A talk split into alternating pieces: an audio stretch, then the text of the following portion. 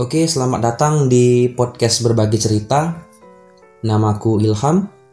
Sekarang aku kuliah semester 2 jurusan Agroekoteknologi Universitas Jambi. Aku lulus di perkuliahan itu lewat jalur SNMPTN tahun 2018. Sebenarnya waktu aku lulus SNMPTN itu ada sedikit dilema. Apakah aku tetap mengambil SNMPTN ini atau aku mengikuti SBMPTN dengan konsekuensi SNMPTN-ku itu dihapuskan. Nah, sebenarnya dilemanya di situ. Tapi kata orang tuaku bilang, ya nggak apa-apa selama itu memang benar-benar passion kamu jurusan kamu ya karena waktu itu pilihanku saat SPTN ini dua universitas yang berbeda tapi jurusannya masih sama dan setelah itu orang tuaku bilang selama itu masih tetap di passion kamu itu tetap jurusannya memang sudah kamu rencanakan ya nggak apa-apa menurut ayah sama ibu di mana pun kamu kuliah selama kamu memang benar-benar serius di sana, ada banyak jalan sukses untuk kamu.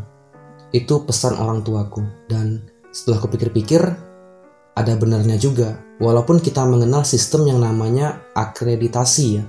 Akreditasi kampus. Walaupun kampusku ya nggak jelek-jelek amat lah. B standar. Aku tetap pilih dan berkuliah di situ.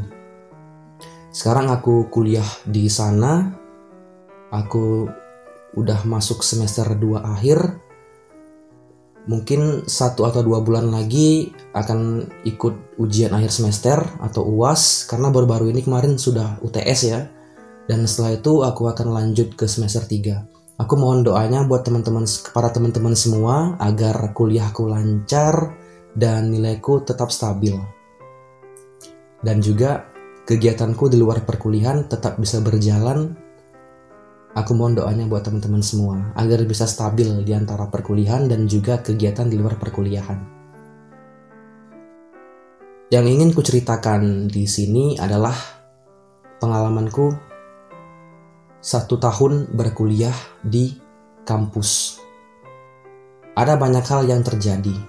Yang paling kontras terjadi ini adalah perubahan perilaku atau perubahan kebiasaan kita yang awalnya menjadi siswa sekarang sudah menjadi mahasiswa. Pasti banyak senior kalian atau dosen-dosen kalian yang sering kali bilang seperti ini. Sekarang kalian itu sudah bukan lagi seorang siswa, tapi kan sudah ada penambahan maha di depan siswa itu. Maha siswa. Maha artinya besar dan itu selalu digaung-gaungkan oleh terutama senior-senior kita. Aku ingat banget waktu ospek atau PKK kemarin, seniorku selalu bilang seperti itu. Dia bilang, kalian ini sudah bukan anak kecil lagi. Kalian ini adalah mahasiswa. Tanggung jawab kalian lebih besar. Cobalah ubah pola pikir kalian lebih dewasa karena kalian bukan lagi masih bukan lagi siswa. Ya aku ngerti, aku ngerti kami kami semua ngerti tapi kami nggak perlu diceramahin seperti itu terus gitu ya walaupun itu sebenarnya tujuannya bagus tapi menurutku kalau terus-terusan juga nggak baik juga ya. Yang kami butuhkan adalah edukasi agar kami bisa mencapai ke titik itu. Bukan malah kami terus diceramahi dimarah-marahi atas dasar kami yang masih belum dewasa. It's normal man. Itu normal. Ini adalah masa-masa transisi kami dari awalnya mungkin masih SMA, kemudian kami menuju mahasiswa. Dari siswa ke mahasiswa itu ada masa-masa transisi, ada masa-masa perubahan kebiasaan, eh, banyak hal yang kami pelajari. Dan itu tidak bisa sebentar, butuh proses. Tapi ini seolah-olah diremehkan oleh para, para senior kita. Mereka menganggap bahwa kita ini nggak dewasa-dewasa gitu. Ya kami paham itu tujuannya baik bahwa kita memang harus dewasa seiring berkembangnya usia kita. Kita memang harus dewasa tapi butuh waktu. Kita butuh waktu. Nggak serta merta kita langsung berubah gitu. Kita butuh waktu. Jadi itu balik lagi ke perkuliahan tadi ya. Sekarang aku sudah masuk ke dunia perkuliahan, masuk di jurusan agroekoteknologi, Fakultas Pertanian, Universitas Jambi. Dan di sana aku banyak sekali mengenal teman-teman, banyak mengenal teman seangkatan, teman kelas, terus beberapa senior, terus dosen-dosen juga ada kenal, eh, ada staff-staff kemahasiswaan, ibu-ibu kebersihan, banyak banyak aku kenal. Dan menariknya, orang-orang di fakultasku ini mereka humble, mereka open orangnya. Mereka senang diajak berdiskusi, mereka orangnya tidak sombong. Dan bukan berarti semuanya seperti itu ya, memang satu dua ada sih orang yang nggak terlalu open, yang nggak terlalu suka berdiskusi. Tapi secara umum kalau aku lihat, kebanyakan senior seniorku orangnya baik dan humble humble gitu. Orangnya enak, diajak sharing. Mereka nggak memandang bahwa kami ini masih kecil. Mereka malah sering mengajak kami diskusi. Bahkan ada beberapa senior itu yang sengaja uh, mereka menghubungi kami gitu mereka menawarkan diri e, dek bisa nggak kita ketemu jam sekian jam sekian abang ada hal yang mau abang sharing ke kamu ada hal yang mau abang bicarakan dan itu tujuannya tujuannya semuanya baik gitu. Dan menurutku menurutku ini suatu hal yang positif. Dan contohnya sudah banyak juga teman-temanku ada satu dua atau tiga gitu tim temanku yang 2018 angkatan 2018 itu sudah berangkat ke luar kota. Entah itu diajak senior untuk mengikuti lomba ataupun mereka sendiri yang ikut lomba sampai akhirnya lolos ke tingkat nasional dan itu semua eh, dibimbing oleh para senior dan menurutku senior-senior di fakultasku ini mereka sangat luar biasa mereka aware bahwa suatu saat mereka harus ada yang menggantikan gitu. Mereka sudah mempersiapkan bahkan ketika kami baru menginjakan kaki di fakultas ini. Dan menurutku itu adalah suatu hal yang positif. Tapi tentu gak semua fakultas ya, atau gak semua universitas, gak semua jurusan yang mungkin seniornya peduli dengan uh, para juniornya. Mungkin aku adalah orang yang beruntung gitu bisa punya senior, punya banyak temen yang humble, yang open, yang bisa diajak sharing.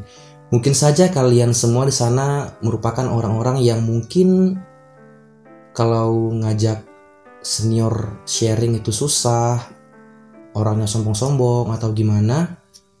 Uh, aku sudah catat beberapa poin-poin penting agar walaupun kondisi kalian seperti itu, kalian tetap bisa dikenal, deket, dan punya banyak teman saat kuliah.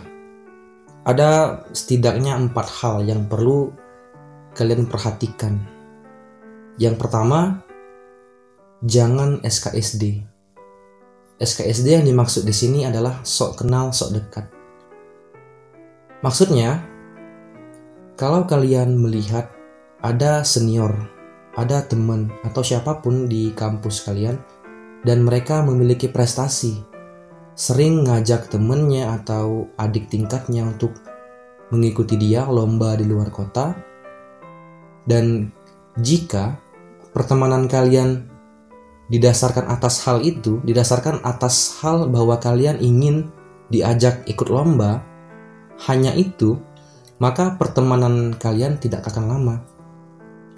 Karena pertemanan kalau didasarkan atas hal itu, itu sangat cepat sekali habisnya. Bayangkan jika si abang itu atau si senior kita itu sudah tidak lagi memiliki prestasi atau sudah fokusnya ke hal yang lain bukan lagi ke hal prestasi.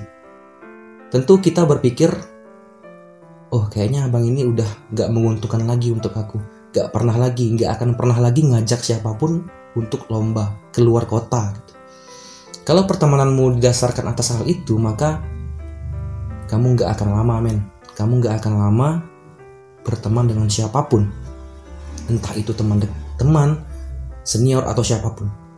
Coba ubah kebiasaan itu, pola pikirmu itu dengan jika kita ingin berteman dengan orang lain, cobalah timbulkan motivasi diri kita untuk bisa agar mengenal orang itu lebih dalam lagi. Oh, abang itu orangnya pintar. Dia sering keluar kota. Dia sering mengikuti lomba. Kayaknya kalau aku sharing dengan beliau, beliau bisa mentransfer ilmunya ke aku. Mungkin aku bisa banyak belajar dari dia. Kalau pertemanan kalian didasarkan atas hal itu, insya Allah itu akan langgeng. Insya Allah pertemanan kalian akan tetap terus terjaga. Intinya itu, jangan terlalu sok kenal, sok dekat. Jangan mencoba terlalu kalian itu seolah-olah meminta perhatian dari kakak senior. Itu yang pertama, jangan SKSD. Lalu yang kedua, jangan terlalu show off. Oke, kalian punya kemampuan, punya keahlian di bidang tertentu. Jangan sampai terlalu memperlihatkannya seolah-olah kalian itu pamer. Karena yang berlebihan itu tentu tidak baik. Senior kalian tentu tidak akan bersikap simpati kepada kalian jika kalian merasa lebih hebat dari dia. Cobalah untuk menahan diri, jangan sampai kalian seolah-olah menempatkan diri kalian di atas senior kalian. Bukan berarti kalian harus ber apa ya uh, rendah diri ya, nggak juga. Tapi bagaimana kalian menempatkan diri kalian sesuai dengan status kita gitu, status kalian. Kalian seorang mahasiswa baru tentu harus menjaga kesopanan kita terhadap senior, menjaga ucapan kita, segala hal. Itu tentu kita ada batasan-batasan tertentu ya dengan senior. Itu jangan terlalu show off, jangan terlalu kesannya pamer gitu. Itu nggak baik. Dan yang ketiga, kalau kalian ingin dikenal, terus dekat dan banyak teman saat kuliah, cobalah untuk mengikuti kompetisi atau perlombaan. Jika kalian memang benar-benar punya passion, punya kemampuan, cobalah untuk memperlihatkannya di dalam perlombaan atau kompetisi. Bisa dimulai dari tingkat jurusan, kemudian tingkat fakultas, lalu menaik tingkat di tingkat universitas, tingkat nasional, bahkan internasional. Itu sangat bagus. Dan kalau kalian melakukan hal ini, ini tidak akan timbul kesan seolah-olah kalian pamer, tapi akan timbul kesan bahwa seolah-olah kalian itu adalah memang benar-benar orang yang berprestasi. Dari situ kemudian orang-orang akan menilai kamu bahwa kamu adalah orang yang memiliki kapabilitas sesuai dengan kemampuan kamu, sesuai dengan bidang kamu.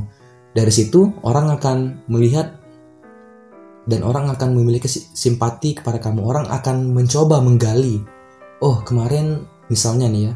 Oh, kemarin si Ilham itu pernah ikut lomba debat misalnya. Kayaknya dia pintar ngomong atau bla bla bla bla. Kayaknya kalau aku cerita dengan dia, aku sharing dengan dia, bakal banyak nih pengalaman yang bakal dia transfer ke aku. Dari situ orang akan mulai menghubungi kalian. Orang akan mulai tahu kalian dan kalian akan mulai banyak dapat informasi, dapat banyak masukan dari orang-orang yang sudah tahu keberadaan kalian. Jadi sebenarnya dengan kalian mengikuti kompetisi atau perlombaan ini secara tidak langsung adalah dengan kalian memperlihatkan eksistensi kalian di fakultas Bagaimana orang mau tahu kalian jika kalian selama perkuliahan itu hanya datang, duduk, dengerin dosen, selesai kuliah, pulang, makan, tidur, terus besoknya seperti itu lagi.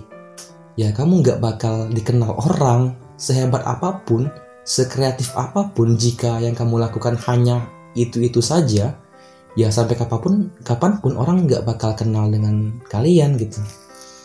Dan hal terbaik adalah dengan memperlihatkan kemampuan kita dengan cara yang benar, dengan mengikuti kompetisi atau perlombaan. Dan itu sudah aku lakukan. Baru-baru ini berapa bulan yang lalu aku sudah ikut perlombaan debat, debat berbahasa Indonesia tingkat universitas. Waktu itu aku ikut seleksi fakultas dulu di antara beberapa teman-temanku yang lain, senior-senior yang lain. Alhamdulillah aku berhasil menjadi salah satu tim debat yang terpilih mewakili fakultas. Dan dari situ aku mulai banyak dikenal orang. Salah satunya adalah Wakil Presiden Mahasiswa Universitas Jambi, yakni Bang Haris Sayanhar. Kebetulan beliau juga masih berkuliah di Unja, tepatnya masih berkuliah di Fakultas Pertanian. Uh, beliau adalah uh, bisa dibilang mentor atau pengajar kami lah, pengajar tim debat kami yang mewakili fakultas untuk bertanding di tingkat universitas.